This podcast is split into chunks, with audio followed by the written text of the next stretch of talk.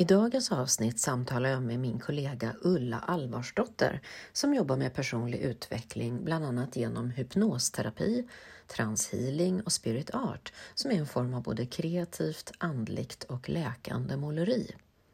Hypnos är enkelt uttryckt en djup muskulär avslappning i kroppen samtidigt som ditt sinne, din hjärna förblir öppen, kreativ och mottaglig för att förändra mönster och beteende. Ett tillstånd där du både är fysiskt avslappnad och mentalt fokuserad. I hypnos kan du få hjälp att släppa gamla negativa tankar och programmeringar om dig själv som du kanske har med dig i ditt undermedvetna från din barndom. Här får du hjälp att istället skapa nya stärkande tankar och affirmationer som ökar ditt välmående och till exempel stärker din självkänsla. Du kan även få hjälp att bli av med olika rädslor och fobier, till exempel för olika djur, vatten med mera genom hypnos. Ulla berättar också om hur hon jobbar andligt, bland annat med transhealing och via kreativt andligt måleri, där du kan måla med intention eller intuition och med olika färger för att utvecklas och läkas. Så varmt välkommen att följa med på ett spännande samtal om både hypnos, mental träning och förändring av ditt mindset samt transhealing och andlig utveckling. Varmt välkommen! Varmt välkommen till Balans i livet-podden. Podden för dig som vill må bra och skapa mer balans och självmedkänsla i livet. Jag heter Ingrid Thorngren och vill hjälpa dig att må bra fysiskt, mentalt, känslomässigt och själsligt så att du kan ta din plats och leva ditt bästa liv. Välkommen!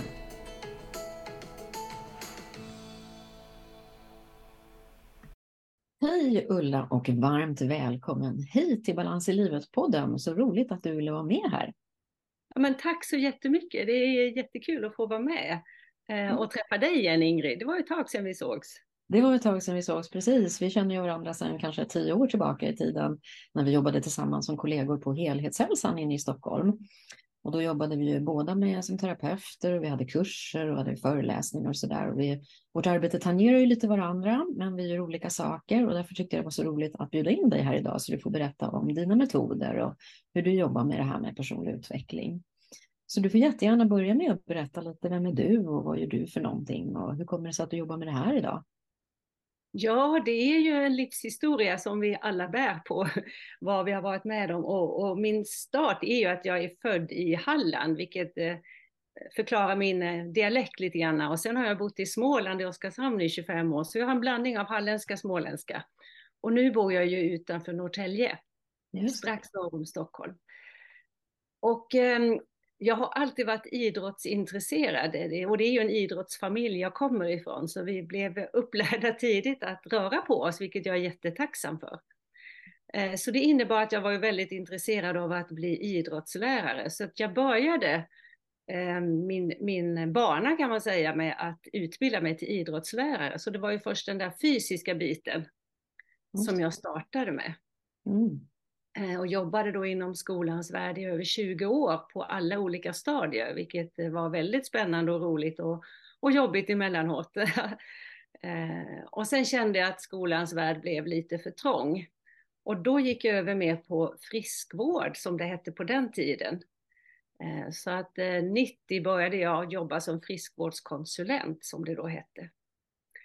Och efter det så blev den världen lite för trång och då gick jag vidare att öppna upp mer för eh, det mentala, eh, också den andliga biten så småningom. Så att eh, den resan har, har blivit över de här olika stadierna kan man säga. Och numera är jag mer uppe i den mentala och andliga delen av mitt liv eh, just nu. Ja, spännande. Så berätta, vad är det för någonting du, du jobbar ju med lite olika saker. Vad är det du jobbar med främst idag?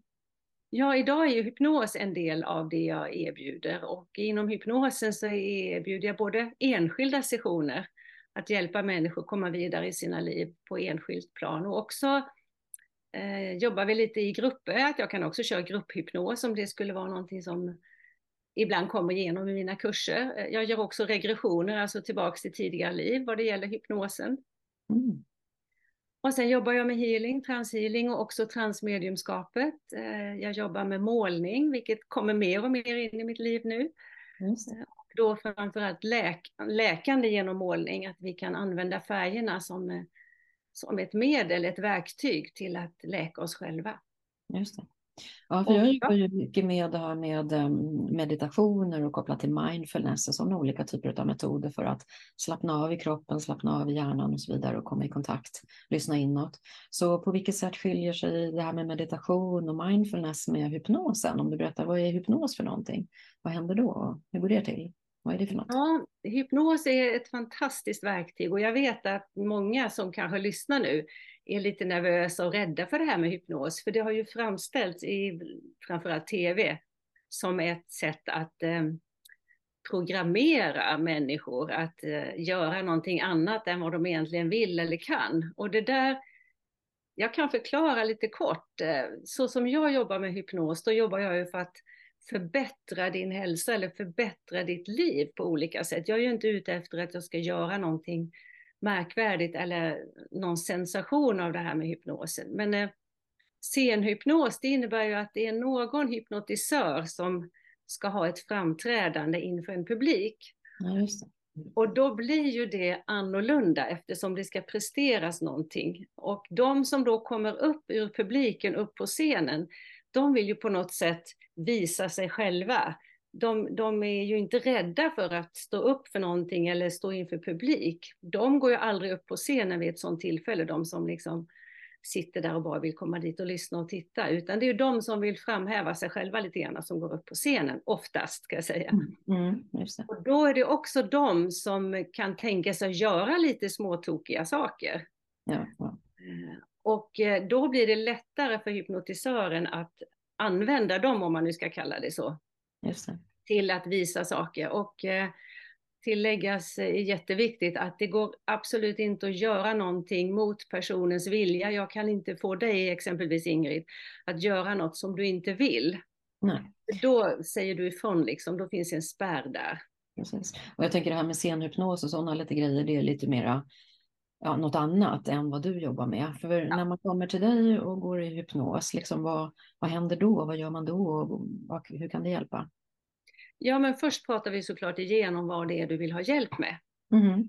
Och det kan ju också vara så att du bara kommer för att du behöver stärka upp dig själv. Du behöver ju inte ha något speciellt problem, utan det kan också vara att ja, men jag behöver lite lugn och roligt avslappning och, och då kan du också komma.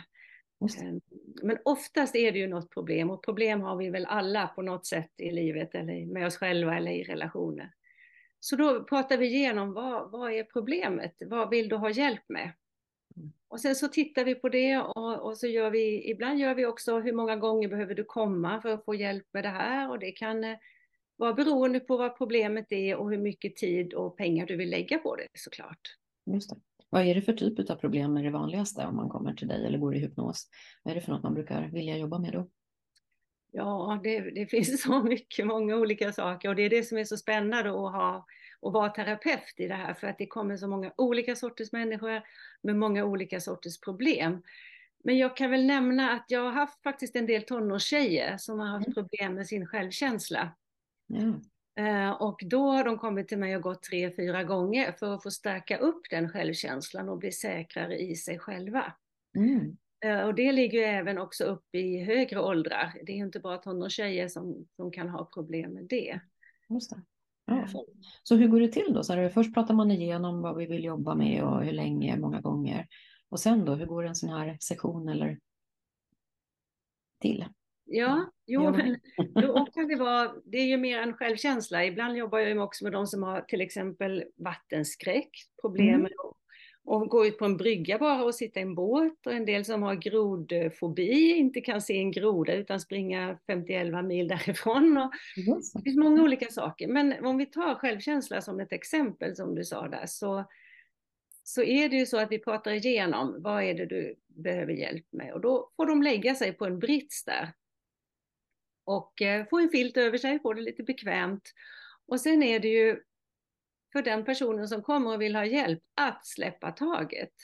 Mm. Eh, och också, man behöver lite grann vilja ha hjälp för att det ska fungera. Man kan inte komma dit mot sin egen vilja, vilket man kanske inte gör. Mm. Men man behöver inte alltid tro på att det ska ske mirakler, utan det är en, en fantastisk metod där du blir väldigt avslappnad.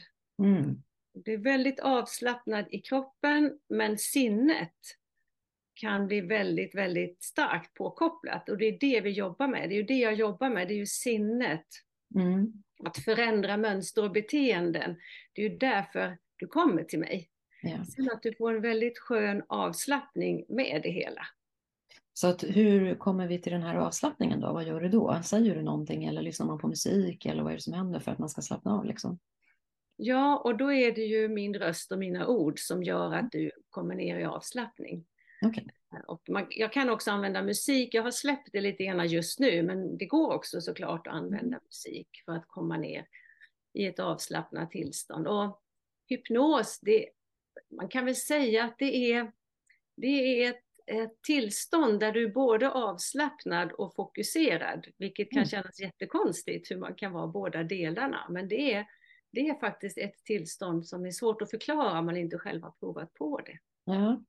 Så vad jag förstår då, du pratar och då varvar man ner och blir avslappnad och kroppen slappnar av. Men samtidigt så är man mentalt medveten då, fast på en annan nivå eller hur funkar det? Ja. Mm. Du är fullt med hela tiden. Mm. Mm. Så det är inte så att jag kopplar bort eller du själv kopplar bort det eller att du sover eller någonting sånt. Nej, utan du är fullt med hela tiden. Så Och det kan ju kännas som att du inte är i hypnos. Nej, just det. Nej.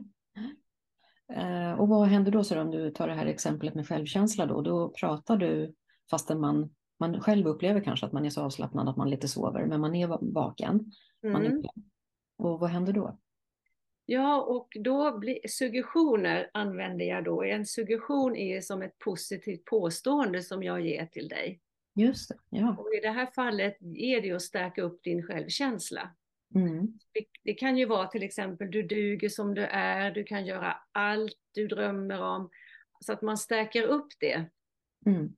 Och i de här hypnossessionerna så gör vi också övningar under Mm. hypnosen där du får ta dig till olika platser, föreställa dig olika saker beroende på vad det är vi jobbar med för någonting.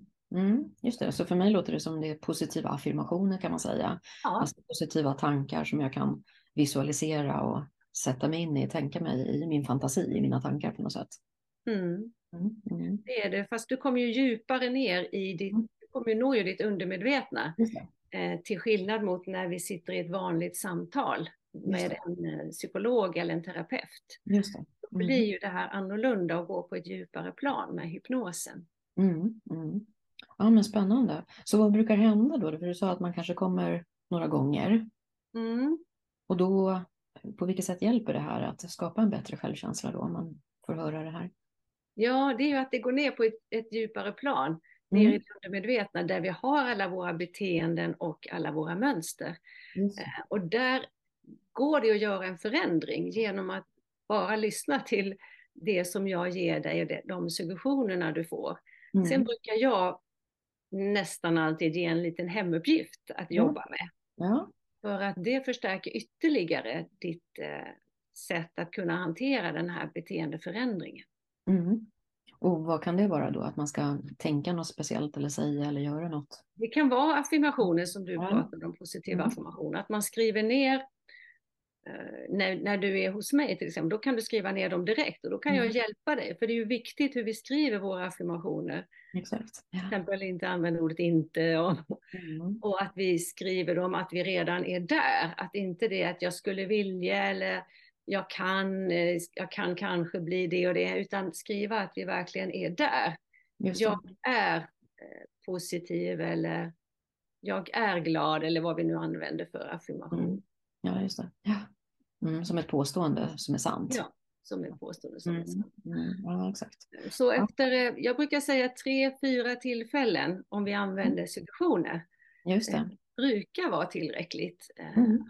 Och då går vi ju inte ner i några djupare minnen eller någonting, går till några trauman eller någonting sånt, utan då är det de här positiva påståenden, suggestionerna som jag ger under hypnosen och de övningarna som vi gör där. Just det. Och sedan sa du också att man kan gå, om jag förstod rätt, då, i terapi för, eller eh, samtal för um, fobier. Jag tänkte det här med grodor och vatten och Mm. sådana saker, sa du. Det fungerar lite på samma sätt, att man utsätter sig för och... Ja, det kan, vara, det kan vara tillräckligt med tre, fyra tillfällen. Mm. Mm. Jag hade ju en kvinna en gång just med grodfobi och vi gick, jag tror vi tog fyra gånger. Mm. Eh, och hon kunde ju till slut hålla en groda i handen och hon kunde ju inte se en groda innan hon kom till mig där. Så att det kan gå fort och där behöver vi inte alltid gå djupt. Men om man har lite större problem i livet, att man eh, känner sig väldigt låst och väldigt borta och inte riktigt vet hur jag ska ta mig an det här problemet, då kan vi jobba med något som kallas för hypnoanalys. Mm. Då jobbar jag ungefär tio gånger får du komma då. Ja. Och då jobbar jag mer med minnen och, och händelser tillbaka i barndomen. Det är ju som eh, psykoanalysen fast vi använder mm. hypnosen mm. istället som ett verktyg. Ja. Så då är det olika minnen från min barndom till exempel som jag kommer i kontakt med och sen kan man jobba att ändra de minnena eller släppa de minnena eller hur gör man då? Ja, och då är det ju också under hypnosen och då gäller de här som vi kallar fria associationer, att du berättar det minnet som kommer till dig. Mm. Då berättar du under hypnosen och sen så antecknar jag och så skriver jag ner och sen så har vi en dialog när du är i hypnos och så kommer det nya minnen som du berättar. Och när du berättar och upplever de här minnena igen, det är då de kan släppa taget. Mm. Och ofta är det ju minnen som hänger ihop med varandra som vi behöver släppa och dra en hel kedja av minnen som kan försvinna bort. Och då kan vi frigöra liksom det där gamla som vi på något vis går mm. runt och bär på, att det fortfarande hindrar oss i, vårt, i vår vardag, i vårt liv. Ja. Släppa taget om gamla trauman eller minnen eller vad det är för någonting. Mm, tankar ja. vi har om oss själva eller vårt liv. Mm. Ja, men fint. Okej, okay, så det är kopplat till eh, personlig utveckling, självkänsla eller fobier. Är det andra sammanhang man jobbar med hypnos eller? eller ja, det är ju, man kan ju nämna tidigare liv där då. Ja, nu kommer vi in på lite ett annat område ja. där, men det är ju, då handlar det om att, att vi behöver tro och tänka att vi går vidare efter det här livet och att vi lever olika liv på jorden. Eh, och det att göra en tidigare livsstation är, är väldigt spännande och väldigt lärorikt och väldigt, väldigt kul för mig. För jag kommer ju tillbaks, blir lotsad tillbaks så att säga till andra tider och få uppleva hur det kan vara där. Eh, men att göra en tidigare livssession, det kan innebära att du i det här livet ser på saker och ting på ett annat sätt.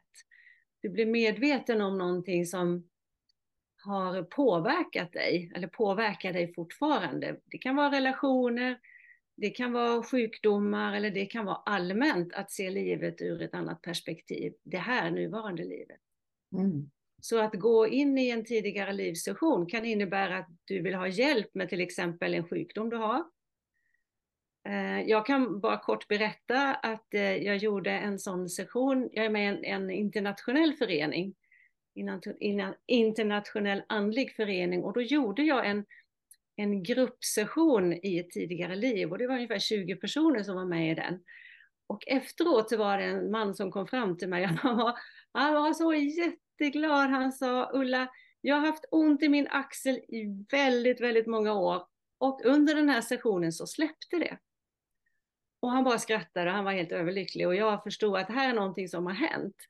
Och under en sån session så kan du ju bli så kommer du tillbaka till ett tidigare liv och för honom så hamnade han på ett slagfält där han hade fått en pil i ena axeln. Och det här kan ju tyckas lite skumt och lite sådär, ja men kan jag tro på det du säger nu Ulla?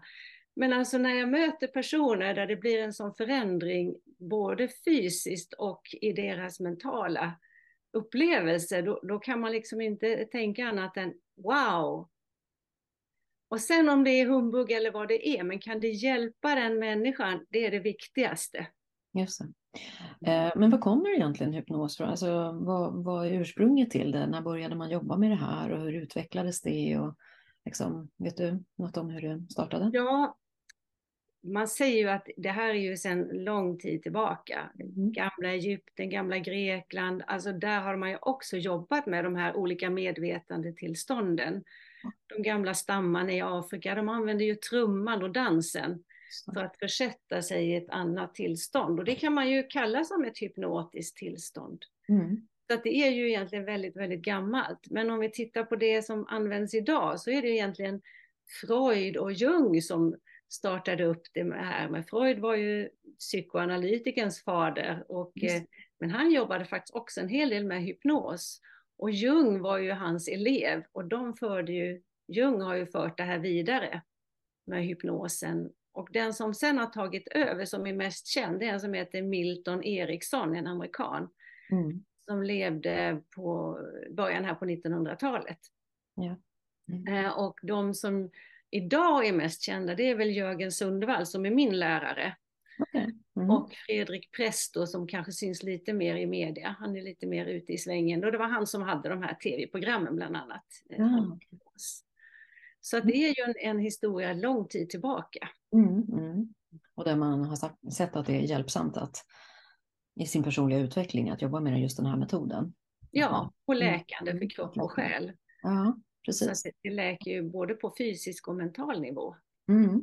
För så tänker jag, även om inte jag går lika djupt som i en hypnos, men när jag jobbar med mindfulness och meditationer och så, så slappnar ju både kroppen och hjärnan av så att säga. Så det blir ju både vila och återhämtning och man kommer lite djupare åt sitt undermedvetna där för att få svaren från sitt inre brukar jag säga. Ja. Och ännu djupare i hypnos tänker jag. Mm. Ja. Mm. Och det är ett väldigt behagligt tillstånd. Alltså det är mm, fantastiskt skönt att få vara i, i hypnos. Man vill liksom nu ska jag inte säga att man kommer tillbaka från någonting, men det är lite grann som att, ja, från en meditation eller något, man liksom får skaka om sig lite grann. Så mm. det är väldigt, väldigt behagligt tillstånd att vara i. Ja, och du nämnde där tidigare så sa du någonting att man kan inte bli hypnotiserad om man inte vill det. Så, så här, uh, alltså det, det bygger ju såklart som vanligt på att man själv vill ha hjälp, att man vill jobba med sig själv, att man vill skapa någon form av förändring tänker jag, för att annars brukar det ju inte hända någonting om man inte tror på det eller känner ett motstånd. Vad tänker du om det? Är det så? Ja, det är ju en hel del som har kommit till mig som har sagt, ja men du, du kommer inte kunna hypnotisera mig, jag är alldeles för eh, koncentrerad eller jag har behov av att hålla koll på saker och ting och nej men det kommer inte kunna gå. Men ibland kan det vara de som är lättast faktiskt att, mm. att eh, kan jag säga, få ner i hypnos. Eh. Så att ja, men det är ett väldigt behagligt avslappnat tillstånd och det går, alla kan mm. bli avslappnade och komma ner i hypnos. Men man, så sagt, man behöver ju vilja det och kommer mm. man till mig så vill man ju få hjälp på något sätt. Ja, ja visst. Ja, ja men exakt. Mm. Precis. Bra. Ja, och sen så, mm, så utvecklas det här lite, du pratar om transhealing och andra saker som du jobbar med också där. Berätta lite mer om mer än hypnos då. Mm. Hypnosen är ett sätt och den är ju egentligen inte andlig om man nu ska prata det. Den är ju, där jobbar vi väldigt mycket med sinnet och beteenden och mönster i det undermedvetna. Men... det är att eh, omprogrammera tankar och liksom, ja. den, kan man säga. Mm. Förändra mindsetet helt ja. enkelt. Just det. Mm. det är det. Mycket bra. Eh, nu kommer ju tidigare liv in som man kan tycka som en liten del av andligheten där. Eh, men sen jobbar jag också med trans och det kan också tyckas för många att, att det är någonting konstigt och, och märkligt och så vidare. Men det är det egentligen inte, utan eh, om man jämför meditation, hypnos och trans så kan man ju säga att det är tre olika medvetandetillstånd. Okay. För mig är ju meditation att jag släpper alla tankar ja. och bara sitter i ett varande. Just det, det finns så olika, tänker jag också. ja, det finns ju olika sorters meditation också. Ja. Det finns ju mm. flera olika metoder, men för mig är det liksom att sitta helt avslappnad och släppa tankarna. Ja. Tittar vi på hypnosen, då är det ju fortfarande samma avslappnad, det är ett avslappnat tillstånd, men här är ju sinnet fokuserat. Vilket det inte är meditation, där försöker vi släppa tankarna. Ja. Men i hypnosen är det ju sinnet som arbetar. Okay. Det är den skillnaden mellan meditation och hypnos. Om vi sen kommer till transen. I trans, där är ju jag, Ulla, är ju också avslappnad. Mm. Men eh, jag sätter mig själv åt sidan. För här handlar det ju trans, det handlar om att, att någon annan ska komma igenom mig och prata kan man ju säga något annat medvetande som kommer genom mig från andevärlden. Mm. Pratar eller gör en healing eller på något sätt förmedlar en energi. Okay. Så då är ju Ulla liksom vid sidan om. Mm. Jag är ju fortfarande med hela tiden. Jag hör ju vad jag själv säger eller vad den här personen eller medvetandet kommer igenom och säger. Men jag påverkar inte det på samma sätt som jag så att säga kan göra i, i hypnosen. Mm. Eh, där är jag ju mera själv med i hypnosen fast jag ändå är lite vid sidan om, fast jag är ändå där. Mm. Så det kan man väl säga, de tre olika tillstånden, eh, meditation, hypnos och trans. Och vad är syftet med trans då, så att säga? Vad, vad kan man jobba med då, eller vad händer då? Ja, det finns ju lite olika inom transen. Transmediumskapet som det här handlar om, att jag sätter mig själv vid sidan om och låter någon från andra världen komma igenom och prata. Och då är det ju väldigt mycket visdom. För det kommer ju från universum, från källan, från min själ eller från någon annans själ. Så där blir ju en direkt kommunikation från universum eller från källan. Eh, att jobba som medium, vilket jag också gör emellanåt, där tolkar jag ju signaler från universum kan man säga, eller från andevärlden. Mm. Men som ett transmedium, där låter jag det gå igenom mig rent, utan att jag tolkar någonting. Okay. Det är att förmedla visdomsord eller energier från andevärlden och universum, mm. kan man säga med transmediumskapet. Mm. Transhealing, det är ju att, precis som det låter, att jobba med healing, fast det kommer också direkt från källan på ett mer tydligt sätt. Mm. Och de, är det någonting som du jobbar med med enskilda personer då, att de kommer till dig? Ja, det, du, du, kan få transhealing om du kommer till mig och, ja. och välja en sån session. Jag har också kurser i transhealing. Mm. Så att, kan man eh, läsa att göra det, kanalisera det, göra det själv eller på sig själv mm. eller till andra eller? Till andra, då blir det som en, en terapeut att utföra transhealing och att ge andra det. Mm. Okay. Mm. Mm. Men tangerar det här, det här är en mer andlig del kan man säga utav det du gör. Det andra är ju det mentala, så att säga, när vi jobbar med tankarna och tankens kraft. Alltifrån meditation, då, att kunna släppa tankar, till hypnos som är lite mer att slappna av så mycket så du kan ändå vara klar och programmera om tankarna. Mm. Och nu mm. pratar vi lite mer transhealing som är lite mer andliga. Ja. att kunna komma i kontakt med ja, universum, källan och, och själen och så vidare. Men eh, sen jobbar du ju också med det här med spirit art och måleri och lite den biten. Ja, och det har ju kommit in. Jag har ju varit med ett tag, men ja. nu har det blivit ännu starkare för mig det här med måleriet och och färgernas kraft och hur vi kan använda dem. Och det är ju ett, ett fantastiskt verktyg att använda och det vet ju du Ingrid som också håller på med, ja. Med färger och måleri. Jag jobbar ju mycket med, med kreativt måleri och att måla utan prestation och sådär. Men ja. som symbolpedagog då, så där tittar vi ju sen på våra bilder och symboler och det vi har skapat och liksom gör vår egen tolkning av vad kan det här betyda. Men hur, hur jobbar du?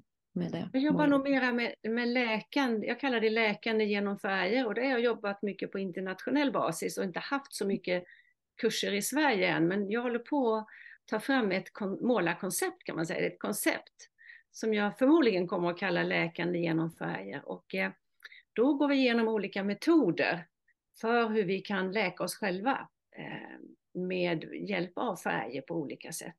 Och då är det också det här med att vi målar med intuition, vi målar med intention. Hur kan vi måla med en intention?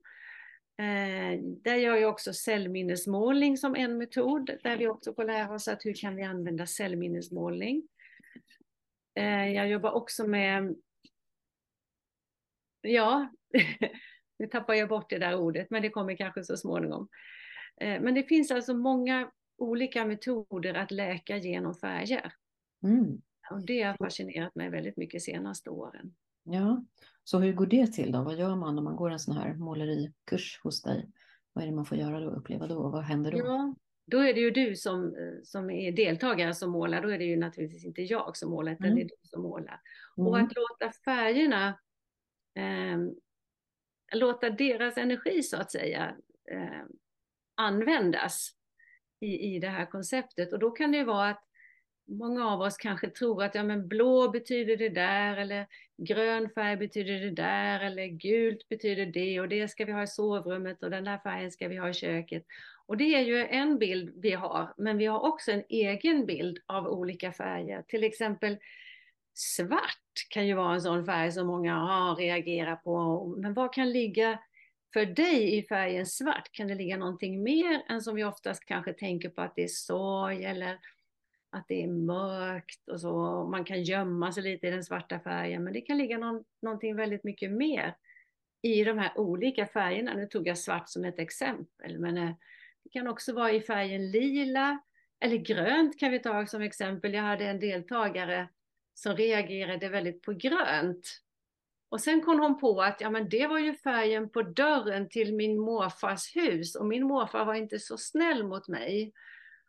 Så den där gröna färgen på, på dörren har påverkat henne genom de här åren och när hon väl kom till insikt om det, då, det, då började hon använda lite av den här gröna färgen. Hon började få smått på sina kläder eller ja, började titta på ett, ett, annat sätt på den här gröna färgen. Mm. Så vi, det är väldigt mycket i färgerna som vi kan använda oss av som verktyg. Mm. Så det är också en, en form av personlig utveckling, att man kan lära känna sig själv på en lite djupare nivå på något vis via de här färgerna. Mm. Och vad de står för för mig i mitt liv, att man gör sin egen tolkning där. Oh ja. Så att man inte låter något begränsa sig, tänker jag där, utan man kan frigöra sig och, och skapa nytt när man kommer i kontakt. Ja. ja. Mm. Och sen också att vi använder ju kroppen när vi, när vi målar, att ta med den delen också, inte bara sitta och lys lyssna, liksom, att bara använda sinnet, utan att, att vi använder kroppen där. Och, och då... Hur brukar du, jag, jag jobbar ju jättemycket med att, man, att vi mediterar först. Gör mm. någon form av avslappning och meditation och sen får man måla då det som kanske har kommit till en eller det man har kommit i kontakt med helt fritt. Um, hur gör du när dina deltagare får måla? Vad, vad, hur gör de det? Liksom? Vad ska de måla? Jo, men vi startar med en meditation mm. och sen om vi till exempel tar måla med intention som är skillnad mm. till intuition. För ibland kan det vara svårt, jaha, vad är det ena och vad är det andra? Men en intention, det är ju att sätta ett mål eller sätta en, en tanke om att så här vill jag ha det. Och då brukar vi faktiskt göra det när vi målar. Så då bestämmer vi att ja, men den här målningen ska ha intentionen kärlek till exempel. Och då har jag ju redan satt den intentionen och då antar jag de färgerna som jag kopplar ihop. Vad vill jag ta för färger när jag ska måla kärlek? Då använder jag de färgerna och så låter jag bara händerna och penseln eller vad det nu är jag använder bli en målning. Och sen när jag har gjort det så mäter jag den och det är det som är spännande. Nu kommer vi lite in på, ja, jag vet inte om det faktiskt är andlighet, för det har de ju bevisat idag forskarna, att det finns en aura, att vi har ett elektromagnetiskt fält runt omkring oss. Då brukar vi mäta det här elektromagnetiska fältet på målningen. Mm. Och så, det är alltså, vi mäter auran och sen skriver vi dit till exempel ordet kärlek då, inte till exempel utan i det här fallet blir det ju kärlek. Att som vi skriver eftersom intentionen var kärlek på målningen så skriver vi det på det vi redan har målat och så mäter vi eh, auran igen. Och då händer det saker. Så intentionen kan vi stärka upp till exempel i en tavla genom att lägga till ord, färger och en tanke i den. Så, mm. så är ett sätt att jobba eh, som jag jobbar då med mm. läkande genom färger. Ja, just det. Så då är ju också, också någon, en form av affirmation kan man säga, att man har en positiv tanke eller som du säger, att man vill visualisera något så förstärka det genom målningen och färgen här på något sätt. Mm. Om jag tolkar det rätt. Ja. ja, mm. och sen om du då väljer att när du har gjort klart den där mm. målningen så kan du hänga upp den på väggen hemma. Just det. För då om vi tänker auran, det är ju energin från den tavlan och just den tavlan blir ju en kärleksenergi som sprider sig i det rummet där du hänger upp tavlan. Så det är mycket dubbla budskap mm. i det här ja. att jobba med färger. Ja men precis, jag brukar också jobba mycket med att man får göra en, en visionsbild till exempel, vad man längtar efter eller vad man behöver, vad man vill ha mer i framtiden och sedan så kanske man kan till och med göra ett collage av det, som visualiserar det, sätta upp det, för då kan man få med sig det som du säger, det undermedvetna också i den här processen. Man kan både tänka på det här, men man kan också varje gång man ser det så vet hela systemet, liksom vart, vad är på väg. Så att det är ju jättefint att jobba så. Mm. Så vi jobbar ju liknande fast ja. vi gör det på lite olika, olika sätt. metoder, ja men precis. Ja. För då sa du det, det här var ju då att en intention att tänka ut någonting som jag vill fokusera på och förstärka. Men om man jobbar mer intuitivt då, hur gör man då? Då är det ju mer att, att eh, släppa tanken som vi pratade ja, om tidigare ja. i meditation. Att vi, vi, då mediterar vi ju först och sen är det bara, ja men du tar bara den färgen som talar till dig liksom. Börja med den färgen som du känner att du vill börja med och bara måla. Mm. Att inte tänka liksom att det ska bli någonting, för mm. det är det viktigaste i den här i det här konceptet som jag håller på att ta fram, det är att vi, vi avbildar ingenting. Det ska inte bli någonting. Det är egentligen inte resultatet som är det viktigaste, utan det är ju själva processen. Och då be behöver det ju inte bli snyggt, om man nu ska kalla det så. Mm. Det är det många är rädda för, att jag kan inte måla, och hur ska det bli, vad ska andra säga? Men det är ju, det är ju bara dig själv ja. du jobbar med eller jobbar till, så att säga, i, i det här. Just det. Ja, men det stämmer ju med hur jag har på mina kurser också. Att, att det, det är absolut inte att det ska bli snyggt eller resultatet, mm. utan den här kreativa processen att få uttrycka det som finns här inne, att det ska mm. få komma ut. Sen kanske vi jobbar som symbolpedagoger lite mer med att tolka bilderna och symbolerna och färgerna eh, och, och, se vad betyder det för mig? Jag som har målat den här bilden, vad, vad ser jag nu när det här har kommit ut? Liksom, vad betyder det? För ofta så är det ju någonting som, som vi har förtydligat som handlar om oss själva såklart och vårt liv. Mm. Ja, och det, det, kan ju vi också göra. Vi kan titta mm. på bilden och sen gör vi också så att eh, vi byter bilder. Liksom. Vad kan du se i den här bilden och kan du tolka den? Då kan vi ju göra det också på ett andligt perspektiv och se, jag ser det här och det här hos dig. Jag ser att du kanske har de här egenskaperna eller jag kan se att går du den vägen så skulle du kunna få det här eller du har varit med om det. Så att då kan man göra, jobba som ett medium nästan kan man säga med mm. hjälp av en bild också. Ja, just det. Precis, för lite vägledning där. Vad, vad, vad säger de som dina deltagare då? Vad tycker de att det ger dem att vara med på en sån här målarkurs hos dig? Liksom? Vad, vad är det man vill uppnå? Ja, och det har ju blivit så lite grann att de, de inte riktigt vet vad det är de ger sig in på när de kommer till min kurs. Så många blir lite förvånade över vad det är vi gör för övningar och vad som händer i dem själva. Det är mm. väldigt positivt mottagande jag har fått. Men många säger det var inte riktigt det här jag hade förväntat mig, men det blev ju mycket bättre. Mm. Eller oj, vad, vad, vad, vilken skillnad det känns nu efter att ha gått de här timmarna mot det var tidigare. Så att det händer väldigt mycket i hela systemet, i hela vårt system, på både en andlig, själslig och kroppslig nivå. Mm, mm. Och vad tänker du, vad är det som händer då? Vad är det som gör att människor blir mer positiva och känner sig bättre efter en sån här kurs? Jag tänker det är många olika delar i det. Vi släpper ju taget helt. Mm. Alltså det går ju inte att tänka så mycket annat när vi målar. Mm. In i de här, och då släpper vi liksom allting. Eh, och eh, i min värld, som jag tänker, jag tänker ju andligt, då kan också energierna nå oss. Då får vi också hjälp från andevärlden att eh, bli läkta under tiden som vi målar, om vi ska kalla det så. Mm. Och vad jag också vill säga det är att jag använder ganska mycket lekfullhet i, min, i mina grupper. Jag tycker alltså, vi får ha lite roligt också, det får inte vara för allvarligt. Utan, och då kan vi göra så här lite, nästan lite småtokiga övningar. Och då blir det lite skratt och lite kul och vi har lite samarbetsövningar. Och då kommer ju också den delen fram. Då släpper vi ännu mer av våra problem och, och vardagen och det här. Så att det är en del av det, men också hur vi kan jobba med färgerna som också når på ett djupare plan inom oss tillsammans med, som jag skulle vilja säga att andevärlden är inkopplad under mina kurser också, även målarkurserna. Mm. Ja, jag jobbar ju inte med det på det sättet, utan för mig så handlar det mycket om när man får måla fritt så här att man kommer till den högra hjärnhalvan och hittar det här som är flowet. Att man mm. liksom in, släpper tankarna som du säger, prestation och att det ska vara snyggt eller bra. Och så är man bara i nuet. Och då mm. får vi den här avslappningen och vi hittar liksom vår egen inre energi och, och, och det, det, blir som det blir. Så att, um, ja, det är ju ett, ett sätt, alla de här mindfulness-metoderna jag jobbar med, att, att komma till nuet och hitta det här flowet på olika sätt. Och det är ju mm. väldigt härligt just med, med måleri. Då kan man ju uppleva helt plötsligt, man, oj vad tog tiden vägen? Och jag har målat eller skapat något kreativt i två timmar. Hur gick det till? Ja. att ja. vi inte har tankarna eller hjärnan påkopplad på samma sätt. Mm. Mm. Mm. Ja, men härligt. Ja, Spännande, vad roligt. Ja, det tangerar varandra, men det är ändå lite olika det vi gör. Men det är ändå personlig utveckling. Det handlar ju om att, att eh, utvecklas, att lära känna sig själv, att bli tydligare, att förstå sig själv och må bättre helt enkelt på olika sätt här. Mm. Är det någonting mer sådär som du känner du skulle vilja dela mer av eller berätta eller inspirera till? Något mer man kan göra hos dig eller lära sig om man testar dina metoder? Um, det, det som kommer till mig också som jag tänker att kanske behövs en liten förklaring på, det är det här undermedvetna som kan för många kännas lite tungt och jobbigt och det vill man helst inte jobba med och det är farligt och vad kan komma upp och sånt där.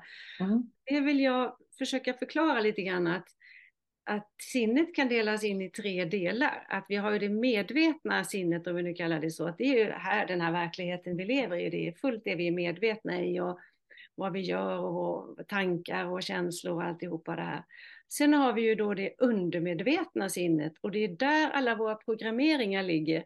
Det är ju där eh, alla vanor, alla beteenden, alla mönster som vi har fått med oss från barndomen som finns med i det undermedvetna sinnet. Och en del tror ju att börjar vi gräva där, det är farligt. Mm. Eh, och eh, det är det som jag tycker är lite synd inom, om vi nu ska kalla det inom sjukvården idag, att det ofta trycks ner med, med piller det här att eh, nej men låt inte för mycket komma upp utan vi, vi behandlar symptomen. Och det är sjukvården jättebra på och, mm. och, kan vara en stor hjälp. Det är inte så jag menar, jag vill att vi ska samverka. Men ibland behöver vi få upp det här undermedvetna. Vad ligger i det undermedvetna? Du kan behöva gråta ut, du kan behöva skrika ibland för att få fram det här som ligger i det undermedvetna. Och det är inget farligt att få upp det. Nej. Uh, och sen har vi ju det omedvetna som vi brukar kalla det, det omedvetna sinnet. Och det är ju där uh, alla uh, livsuppehållande funktioner, alla automatiska saker som händer i kroppen som inte vi påverkar. Och det är ju hjärtats slag, det är blodet snurrar runt i kroppen, det är hur njurarna bara jobbar på, levern och allt det där som inte vi påverkar på det sättet. Vi andas ju bara utan att vi tänker på det. Just. Så att, eh, och det här är det jag ville trycka på lite, att det undermedvetna, det, det är bra att jobba med det. Vi behöver använda det. Precis, och det, så jobbar ju jag också, att jag tänker att vi har eh, det undre omedvetna och det är ju liksom dåtiden, allt som vi har varit med om tidigare i livet från vi föds till idag, men som vi kanske inte har kontakt med, som vi inte är medvetna om som du säger. Mm. Eh, men att vi behöver förstå det just för att jag jobbar ju mycket med det här med delpersonligheter, som du sa, gamla vanor, gamla beteenden, ja. gamla roller som vi har fått lära oss någon gång i barndomen ofta i vår prägling. Liksom. Och då behöver vi förstå det för att mm. liksom bli mer medvetna om det. För blir vi medvetna om, okej, okay, jag har en sån här presterare. Ja, men om jag fattar det och blir mer medveten om det, då kan jag ju jobba med det och liksom ja. välja något annat istället för att den ska styra mig. Så att säga. Så det, för mig handlar det bara om att bli mer medveten om mig själv, att förstå mig själv. Mm. Att jobba med det här undermedvetna istället för att det bara påverkar mig utan att jag är medveten om det. För då blir det lite det som styr istället. Ja, ja. och att se det mer lätt än att, för oftast kan man säga att det är så tungt att jobba med det undermedvetna, men det behöver inte vara så tungt, utan det kan faktiskt vara väldigt spännande att se, jaha, oj, ligger det där? Eller då kan jag göra någonting åt det, eller oj, vad bra det här blev när jag förstod den biten. Absolut, precis. Det är ju det som är personlig utveckling tänker jag. Att ja. man känner sig själv på lite djupare nivå. Ja, ja. För att, att, eh, förstå att det inte behöver vara så tungt eller jobbigt. Nej. faktiskt att det, det, blir lättnader allt eftersom vi jobbar med det. Mm. Ja, men verkligen. Och det är väl lite det målet med båda våra arbeten, även om det är olika metoder, att, att skapa en större medvetenhet och förståelse. Och då kan vi också hjälpa oss själva att må bättre på alla plan. Ja, Mm. Och om jag bara tar lite mer om det här andliga som, som för en del är lite hysch i det här och, och, och så vidare, så, så har ju forskarna kommit väldigt, väldigt långt. Det är inget som vi ser i vardagslivet, det är inget som sägs på radio. Men, men om man tittar på kvantfysiken idag så kan man koppla kvantfysik och andlighet väldigt, väldigt tätt samman och förstå många av de processer som eh, finns inom andligheten, healing till exempel, kan man förklara väldigt mycket med kvantfysiska termer idag. Och det är lite skönt att ja, men vi är inte helt fel ute, utan det går faktiskt att förklara på naturlig väg här framöver. Ja, apropå det här med auror och energier och så vidare. Ja, visst. Mm. Det finns en helt eh, forskning inom detta också, absolut. Mm. Ja.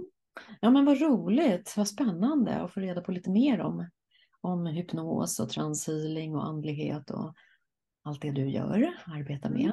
Jättekul. Ja, vad bra. Och det var jätteroligt att få vara med i din podd.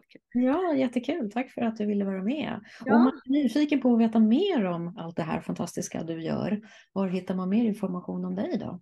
Ja, jag finns ju, jag har en hemsida och mitt företag heter Beyond med två E. Så beyond.se kan du hitta mig på. Den eh, håller på att uppgraderas, hemsidan. Sen finns jag ju på Boka Direkt, där står mer exakt vad jag erbjuder i enskilda sessioner. Just det, och det är om man söker på ditt namn då? Det söker man på mitt namn, det är lättast. Det är inte så många som heter Ulla Alvarsdotter, det är jag jättetacksam för ibland, och ibland inte. Ja, Men ja, ofta är det bra. Ja. Ja, jag kan Eh. lägga det i texten här under podden för den som vill hitta till dig också. Mm. Ja, jättebra. Sen har jag ju ett samarbete också med Kerstin Tettifrid. Eh, Mm. Och vi heter då Innerspace och där kommer också flera kurser som vi gör gemensamt som, som också går in under de här områdena som jag jobbar med. Ja, just det. Ja, men jättebra. Mm. Stort tack för att du tog dig tid att vara med här i podden och berätta om allt det här viktiga som du gör. Ja, men tack, det var jättekul att få vara med och, och tack för att du har den här podden Ingrid. Det är fantastiskt bra. Ja, Ja, Tack. Tack för idag. Vi hörs och ses snart igen. ja det gör vi. Tack så mycket. Hej då. Hej. Tack för att du har lyssnat på dagens avsnitt av Balans i livet-podden där jag har pratat med min kollega Ulla Alvarsdotter om hur hypnos, transhealing och andlig spirit art kan hjälpa dig i din personliga utveckling. Om du vill veta mer om det som Ulla jobbar med så gå in på hennes hemsida Beyond och läs mer. Och du kan också hitta mer information på sidan Inner Space. Jag länkar till båda här i poddbeskrivningen så hittar du direkt dit. Och stort tack än en gång för att du lyssnar på Balans i livet-podden. Det gör mig så tacksam. Du får jättegärna betygsätta podden där du lyssnar på den. Ge den gärna fem stjärnor om du tycker att den är värd det. Och ge gärna en positiv kommentar. Då hjälper du till att sprida Balans i livet-podden till fler som också behöver den. Stort tack på förhand för din hjälp. Så tills vi hörs igen, ta hand om dig och din bästa vän, dig själv. Hej så länge!